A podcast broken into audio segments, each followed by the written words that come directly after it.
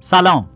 من روشن هستم و شما به قسمت 22 و پایانی فصل دو از نافکس گوش می‌کنین که در اواخر دی ماه 97 ضبط میشه.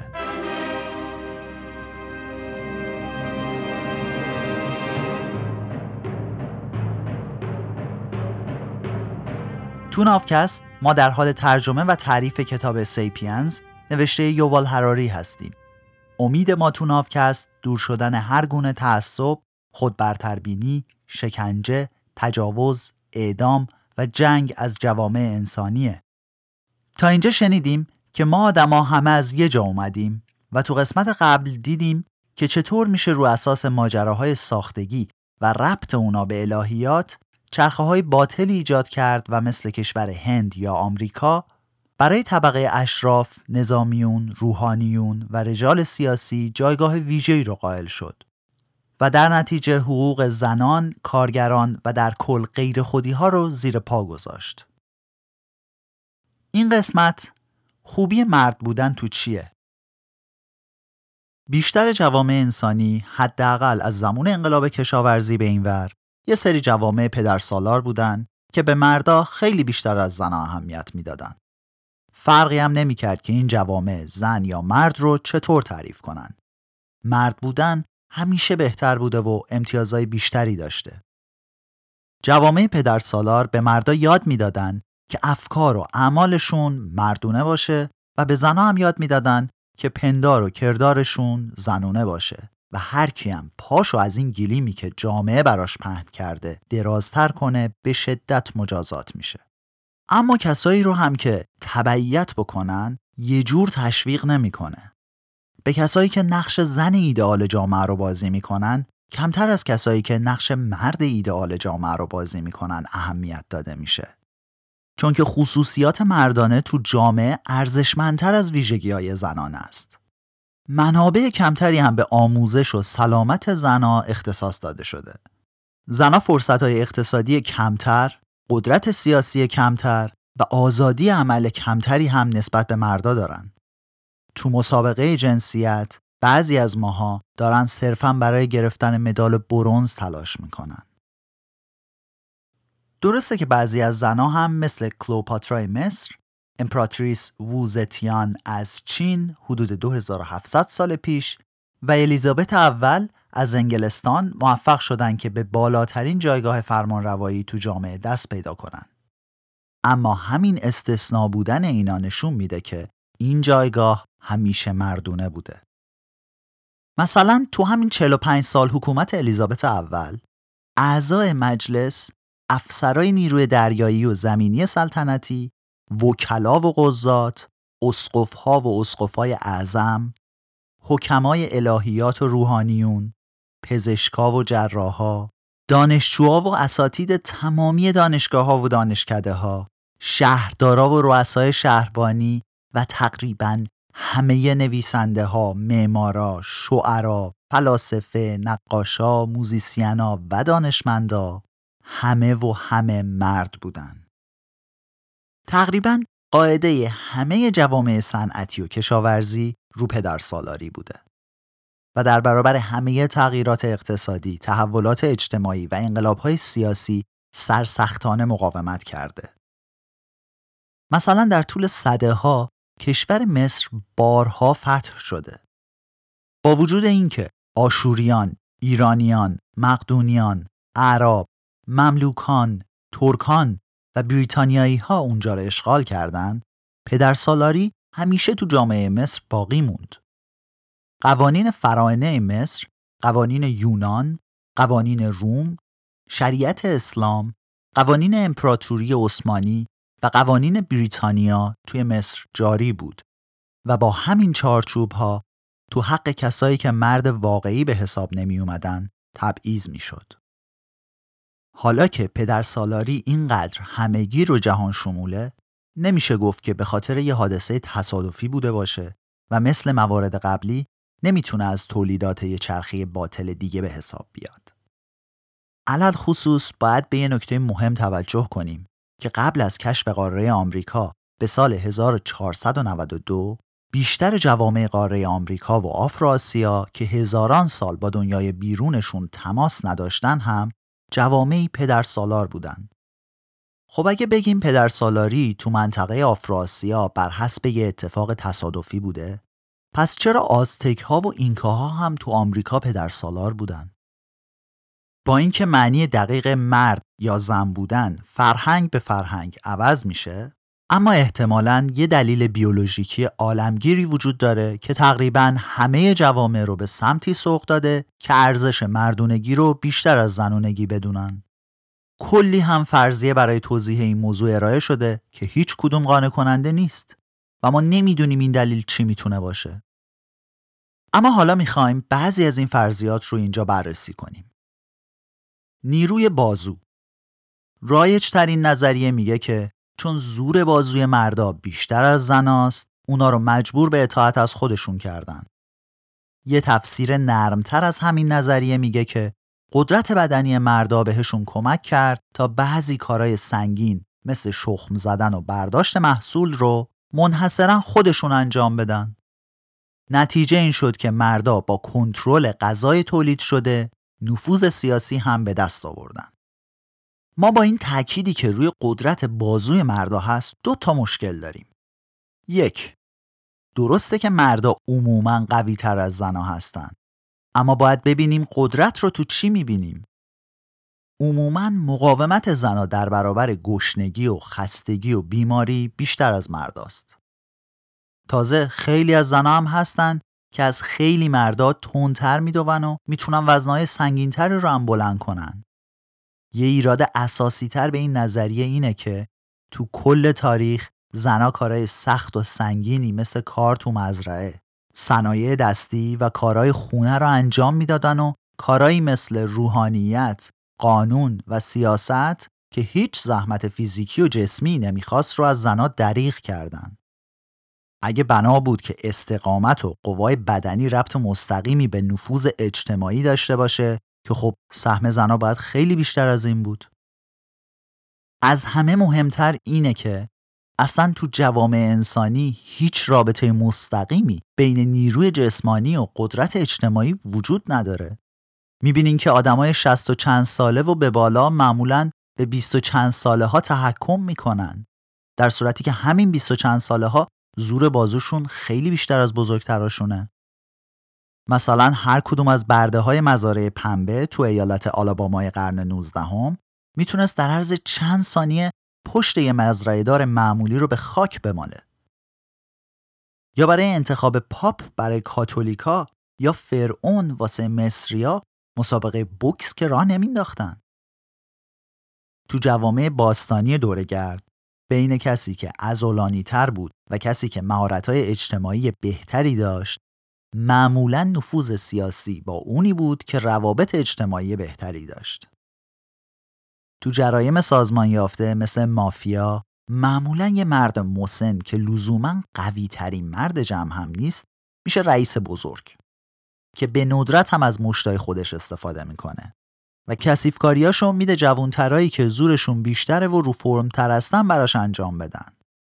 اون یارویی که فکر می‌کنه با کتک زدن رئیس می‌تونه جاشو بگیره خیلی زنده نمیمونه تا از اشتباهاتش عبرت بگیره. حتی بین شامپانزه ها هم کار با بیموبالاتی و خشونت پیش نمیره و نر آلفا از راه ایجاد یه اتحاد پایدار با نرا و ماده های دیگه جایگاه غالب رو به دست میاره. راستشو بخواین تاریخ بشر به ما نشون میده که بیشتر اوقات یه رابطه معکوس بین قدرت بدنی و سلطه اجتماعی وجود داره. کارای یدی رو تو بیشتر جوامع طبقه پایین دست جامعه انجام میده. شایدم این بازتاب جایگاه هوموسیپینز تو زنجیره غذایی طبیعت باشه. اگه قرار بود فقط به قدرت بدنی باشه که ما آدما الان باید یه جایی رو پله های وسط نردبون از دست شیر و ببر و پلنگ فرار می‌کردیم. اما مهارت های فکری و اجتماعیمون ما رو ورداشت آورد گذاشت بالای این زنجیره غذایی. پس طبیعیه که سلسله مراتب قدرت تو گونه ما هم از راه توانایی های فکری و اجتماعی تعیین بشه تا با زور و خشونت. واسه همینم سخت بشه باور کرد که مردا صرفاً به واسطه توانایی فیزیکیشون تونسته باشن زنا رو به اجبار مطیع خودشون کرده باشن. و پایدارترین و مؤثرترین سلسله مراتب اجتماعی تو کل تاریخ رو اینجوری به وجود آورده باشن. توفاله یا پسمونده جامعه؟ یه تئوری دیگه میگه که این قدرت بازوی مردان نیست که باعث سلطشون رو جامعه شده. بلکه خشونت اونهاست که به زنها غلبه کرده. میلیون ها سال تکامل مردا رو بسیار خشنتر از زنها کرده. این نظریه میگه تا وقتی که پای نفرت، طمع و سوء استفاده و توهین وسط باشه، زنها هیچی از مردا کم ندارن. اما وقتی طاقت همه تاق شد و کارت به استخون رسید، مردا تمایل بیشتری به خشونت فیزیکی دارن. و همینه که جنگاوری تو طول تاریخ یه ویژگی مردونه بوده. کنترل مردا روی نیروهای نظامی تو دوران جنگ باعث شد که رو جامعه غیر نظامی ها هم تسلط پیدا کنن و از همین تسلط استفاده کردند تا جنگای بیشتری ترتیب بدن و با بیشتر شدن جنگا تسلط مردا رو جوامع هم بیشتر شد. این حلقه بازخورد یا به انگلیسی feedback loop توضیح میده که چطور جنگ اینجاست، جنگ اونجاست، جنگ همه جاست. جنگ کافیه تا دستشو دراز کنه و همه ما رو با خودش ببره و همزمان مرد سالاری اینجا، مرد سالاری اونجا و مرد سالاری همه جا دستشو دراز کرده و خیلی وقته که ما رو شکار کرده. تحقیقاتی که اخیرا روی سازوکارهای ادراکی و هورمونی زنا و مردا انجام شده باعث تقویت این فرض شده که مردا واقعا تمایلات پرخاشجویانه و خشونت بیشتری نسبت به زنا دارن و به همین خاطر هم سرباز وظیفه های بهتری از آب در میان. ولی خب باشه. همه پیاده نظام مرد. اما دلیل نمیشه کسایی که مدیریت جنگ رو به عهده دارن و آخرش هم میوهچین جنگ میشن هم مرد باشن. این اصلا منطقی نیست. مثل اینه که بگیم چون برده های مزارع پنبه همه سیاه پوستن صاحب مزرعه هم حتما سیاه پوسته. وقتی همه نیروی کاری که توسط سفید پوستا اداره میشه رو سیاه پوستا تشکیل میدن چرا نمیشه کنترل نیروهای نظامی تماما مردونه رو داد دست یه دولت کاملا زنونه یا حداقل یه کابینه نیمه مردونه نیمه زنونه راستش تو خیلی از جوامع و تو طول تاریخ افسرای رد بالا از سرباز سفری شروع نکردن. نوجبا، اغنیا و تحصیل کرده ها یه روز رو هم تو رده پایین نظامی خدمت نکردن و خود به خود درجه افسری می گرفتن. وقتی که دوک ولینگتون 18 سالش بود به ارتش بریتانیا ملحق شد. البته هنوز اون موقع دوک نشده بود. ولی در لحظه درجه افسری گرفت چون از این خانواده اشرافزاده می اومد. توی پرانتز بگم که این دوک ولینگتون همونی بود که تو قرن 19 هم ناپلون رو تو جنگ واترلو شکست داد و دو بار هم نخست وزیر بریتانیا شد. پرانتز بسته. ایشون اهمیتی به مردم عوام تحت امرش نمی‌داد. زمان جنگ با فرانسه به یکی از دوستای اشرافزادش نوشته بود که ما توفاله های زمین رو به عنوان سرباز به خدمت گرفتیم. چرا بهشون میگه توفاله؟ چون این سربازا معمولا از فقیرترین مردم یا های قومی مثل ایرلندی های کاتولیک بودن.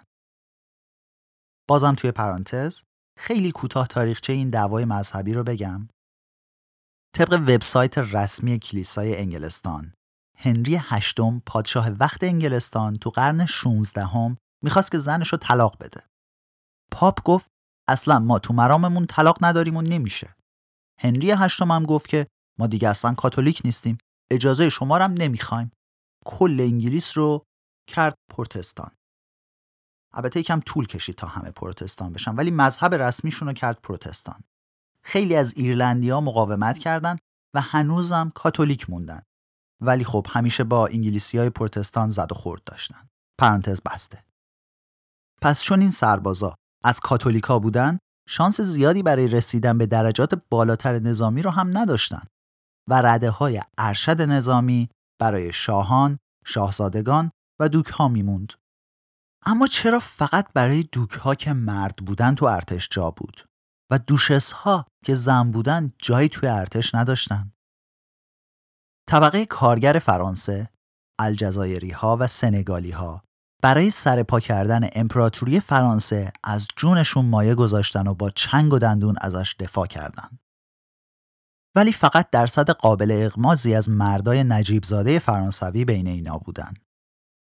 در عوض درصد مردای اشرافزاده که تو گروه کوچیکی از خواص بودن و رهبری ارتش فرانسه رو به عهده داشتن خیلی بالا بود. و همینا هم بودن که به این امپراتوری حکم میروندن و از ثمراتش لذت میبردن. اما چرا فقط مردای فرانسوی اینجا نقش دارن؟ پس زنای فرانسه کجان؟ طبق یه رسم و عادت قدیمی چینی ها می اومدن و اختیار ارتش رو می‌دادن دست غیر نظامیایی که کار اداری و دفتری می‌کردن. مندرین ها یا کارمندان عالی رتبه اداری که هیچ وقت دستشون سمت شمشیر نرفته بود فرماندهی جنگ ها رو به عهده داشتن. بازم داخل پرانتز مندرین اینجا با ام کوچیک نوشته شده که به هر کدوم از کارمندای عالی رتبه دولتی تو امپراتوری چین می‌گفتن. اگه مندرین با ام بزرگ نوشته بشه میشه اسم زبونی که چهار پنجم از مردم چین بهش صحبت می‌کنن و اون یک چهارم بقیه هم اکثرا تو جنوب شرق چین کانتونیز حرف می‌زنن. پرانتز بسته. یه ضرب المثل چینی میگه که کسی با آهن با کیفیت میخ نمی‌سازه. یعنی آدمای با استعداد نمیرن تو ارتش بلکه میرن تو بخش غیر نظامی دولت خدمت می‌کنن. اما حالا چرا همه این کارمندای عالی رتبه یا مندرین ها مرد بودن؟ منطقی نیست که کسی بیاد بگه چون زنها قدرت بدنی کمتر یا هورمون تستوسترون کمتر داشتن نتونستن کارمند عالی رتبه و ارتش بود یا سیاست مدار بشن. برای اداره جنگ حتما بنیه و استقامت می‌خوایم اما خشونت و قدرت بدنی به درد اداره جنگ نمی‌خوره.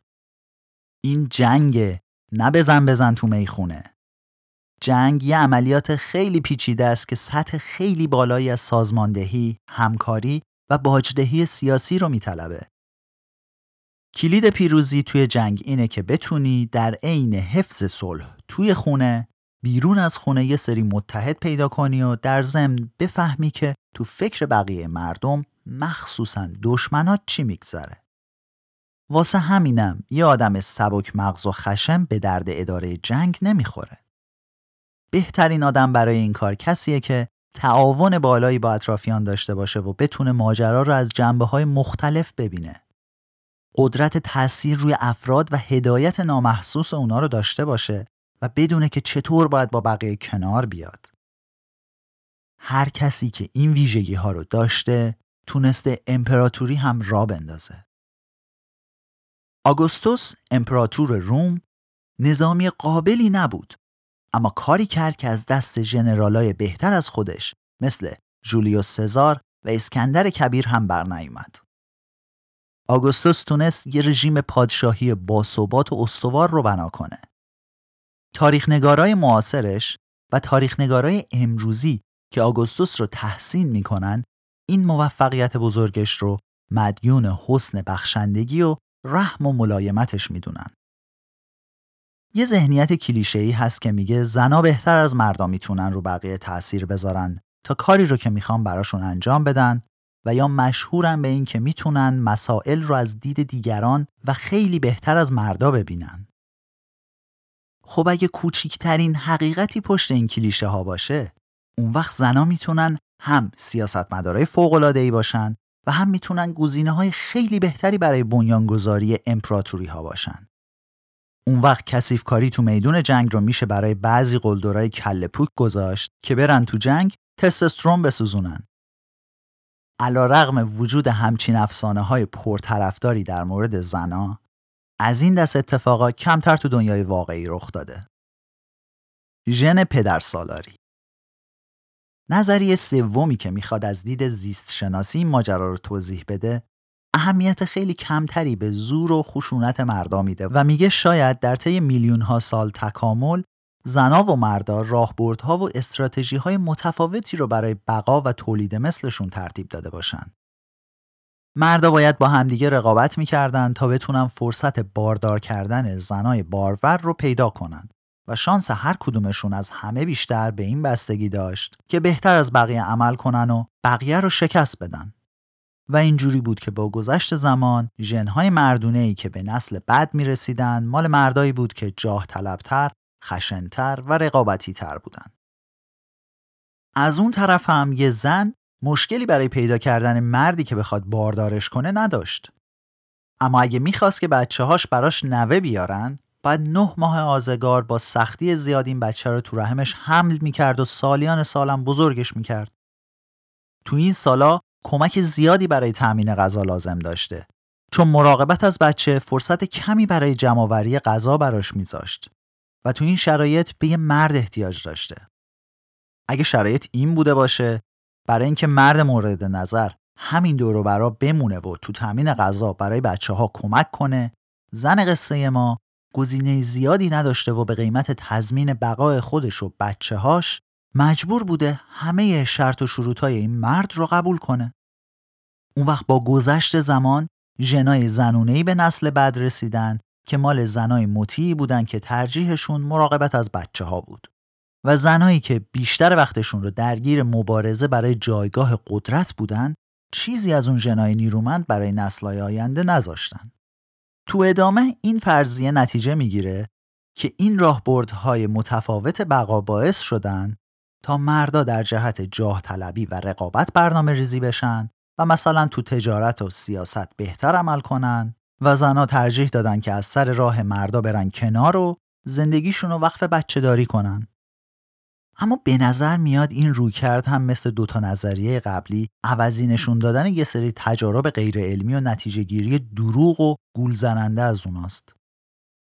به خصوص که مشکل سازترین فرض تو این نظریه اینه که زنایی که به کمک نیاز داشتن چرا باید به جای کمک زنای دیگه حتما محتاج کمک مردا باشن و اینکه چرا باید رقابتی بودن مردا اونا رو به نیروی قالب جامعه تبدیل کنه مثلا نیروی محرکی که بین رقابتی بودن نرا و وابستگی ماده ها به وجود اومده منجر به ایجاد یه جامعه مادر سالار تو خیلی از گونه های جانوری مثل فیلا و شامپانزه های بونوبو شده چون که ماده ها به کمک نیاز دارن موظف شدن که رو مهارت های اجتماعیشون کار کنن و همکاری و کنار اومدن با هم رو یاد بگیرن. این موجودات یه شبکه اجتماعی که فقط از ماده ها تشکیل شده رو می‌سازن تا تو بزرگ کردن بچه ها به همه اعضای این شبکه کمک بشه. این وسط نراشون هم وقتشون رو صرف دعوا و مسابقه می‌کنن و وابستگی ها و پیوندهای اجتماعیشون ضعیف باقی میمونه. جوامع بونوبوها و فیلا تحت کنترل یک شبکه قدرتمند از ماده های همیار هست. در عین حال نرای خودمحور و ناهمیار به حاشیه رونده میشن. با اینکه بونوبوهای ماده در کل از نراشون ضعیفترن خیلی پیش میاد که ماده ها دست به دست هم میدن و یک کتک مفصل به نرایی که پاشون از گیلیمشون درازتر کردن می‌زنن. اگه همچین نظامی بین فیلا و بونوبوها امکان داره چرا آدما نتونن همچین کاری بکنن انسانها به نسبت حیوانای ضعیفی هستند که توانایی مشارکتشون تو تعداد بالا تبدیل به نقطه قوتشون شده اگه اینجور باشه انتظار ما باید این باشه که زنای وابسته حتی اونایی که به مردا وابستن بیان و از قدرت مشارکت و توانایی اجتماعی بالاشون برای دور زدن مردای خودرأی و خودسر و سلطجو استفاده کنن و با هدایت نامحسوس این مردا کارشون رو پیش ببرن. چی شد تو گونه ای که موفقیتش از همه بیشتر به همکاریشون بستگی داره؟ افرادی که از قرار معلوم قدرت مشارکت کمتری دارن یعنی مردا کنترل افرادی رو به دست گرفتن که ظاهرا قدرت مشارکت خیلی بالاتری دارن. ما امروز هنوز جواب خوب و مناسبی برای این سوال نداریم. چون ممکنه همه این فرضای مشترکمون اشتباه باشن. اصلا ممکنه قدرت بدنی، پرخاشجویی و حس رقابت از صفات اختصاصی نرهای گونه هوموسیپینز نباشه و در عوض مهارت‌های اجتماعی بالا و تمایل بیشتر به همکاری از مشخصه های مردا باشه. ما واقعا نمی‌دونیم به هر حال چیزی که می‌دونیم اینه که نقش جنسیت ها تو یک قرن گذشته دچار تغییر و تحولات شگرفی شده. جوامع بیشتری هر روز در کنار اعطای جایگاه حقوقی، سیاسی و فرصتهای اقتصادی برابر به زنا و مردا در حال تجدید نظر در مورد ابتدایی ترین تصوراتشون از جنس و جنسیت هم هستن. با اینکه فاصله جنسیتی هنوز خیلی چشمگیره این دست اتفاقات دارن با سرعت نفسگیری پیش میرن. تو همین اوایل قرن بیستم ایده دادن حق رأی به زنا تو آمریکا به طور کلی اهانتآمیز و وحشتناک به نظر می رسید.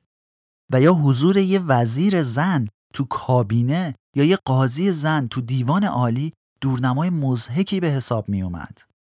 و این وقتی بود که موضوع همجنسگرایی اونچنان از نظر عرفی و مذهبی من شده بود که حتی نمی‌شد بین مردم در موردش حرف زد. تو اوایل قرن 21 حق رأی زنا اونقدر عادی و مبرهم بود که به هر کی می‌گفتی می‌گفت مگه باید غیر از این باشه؟ حضور وزیر زن تو کابینه دیگه تعبیر و تفسیر نمی‌خواد. سال 2013 پنج تا از نه قاضی دیوان عالی ایالات متحده که سه نفرشون هم زن بودن به قانونی شدن ازدواج همجنسگراها رأی مثبت دادن و تونستن رأی منفی اون چهار مرد باقی مونده رو باطل کنن. دقیقا همین تغییرات چشمگیر هستند که تاریخ جنسیت رو این چنین شگفتانگیز می‌کنن. همونطور که امروز داریم به وضوح می‌بینیم اگه این سازوکار پدر سالارانه به جای واقعیت های بیولوژیکی بر پایه افسانه های بیاساس باشه پس دلیل پایداری و جهانی بودن همچین نظامی چیه؟ این پایان قسمت 22 از نافکست بود. می‌خوام چند تا نکته رو تو پایان فصل دو بگم. ما تو نافکست تلاش کردیم بهترین ارائه خودمون از این کتاب رو برای شما داشته باشیم و شور و هیجان جملات نویسنده رو با لحن و گفتار انتقال بدیم. امیدوارم از این هیجانی که تو روایت کتاب از من شنیدین سوء تعبیر نشه. این کتاب قرار نیست زندگی من و شما رو زیر و رو کنه. این کتاب جواب زیادی برای ما نداره. همونجوری که تو آخر همین فصل هم دیدین اینجا پر از سوالای بی جوابه. این فرق نگاه سنتی و نگاه پیشروه. نگاه سنتی و محافظه کار همیشه سعی می‌کنه جواب بده، نقطه پایان بذاره و دوست نداره که تجدید نظر کنه و حتی خیلی وقت دوست داره که به عقب برگرده. اما نگاه پیشرو همیشه سوال داره. راحت قانع نمیشه و با هر جوابی هزار تا سوال دیگه سراغش میاد و همیشه در حال تجدید نظر و پیشرویه. مثل همیشه ما تو پایان فصل نافکست میریم مرخصی تا یکم استراحت بکنیم. اما تلاش می‌کنیم که تا حدوداً چهار هفته دیگه برگردیم. از همه شمایی که وقت می‌ذارین و گوش میدین خیلی ممنونم. شمایی که تو Castbox و Podbean نظر میدین دمتون گرم. من همه رو می‌خونم و لایک می‌زنم و اگه بتونم جواب میدم. نظرات iTunes رو هم فقط می‌تونم بخونم و خیلی هم از خوندنشون انرژی می‌گیریم. اما امکان جواب تو iTunes وجود نداره. ما سعی کردیم که تو این مدت قسمت هامونو سر وقت منتشر کنیم و موفق شدیم. یه خوشحالی بزرگمونم اینه که تعداد دانلودهای نافکست تا همین امروز از مرز 200 هزار دانلود گذشته و بدون کمک و معرفی شما همچین عددی تو این فرصت کم برای ما دست نیافتنی بود. تازه این فقط آمار رسمیه که من از میزبان پادکست می‌گیرم و از تلگرام هیچ خبری ندارم. بازم از همتون یکسان ممنونم. هم پادکسترا هم مخاطبای پادکست. نافکست رو من روشن به کمک کریشنا تولید می‌کنم. امیدوارم حدوداً یه ماه دیگه که برمیگردیم هنوز با ما باشین.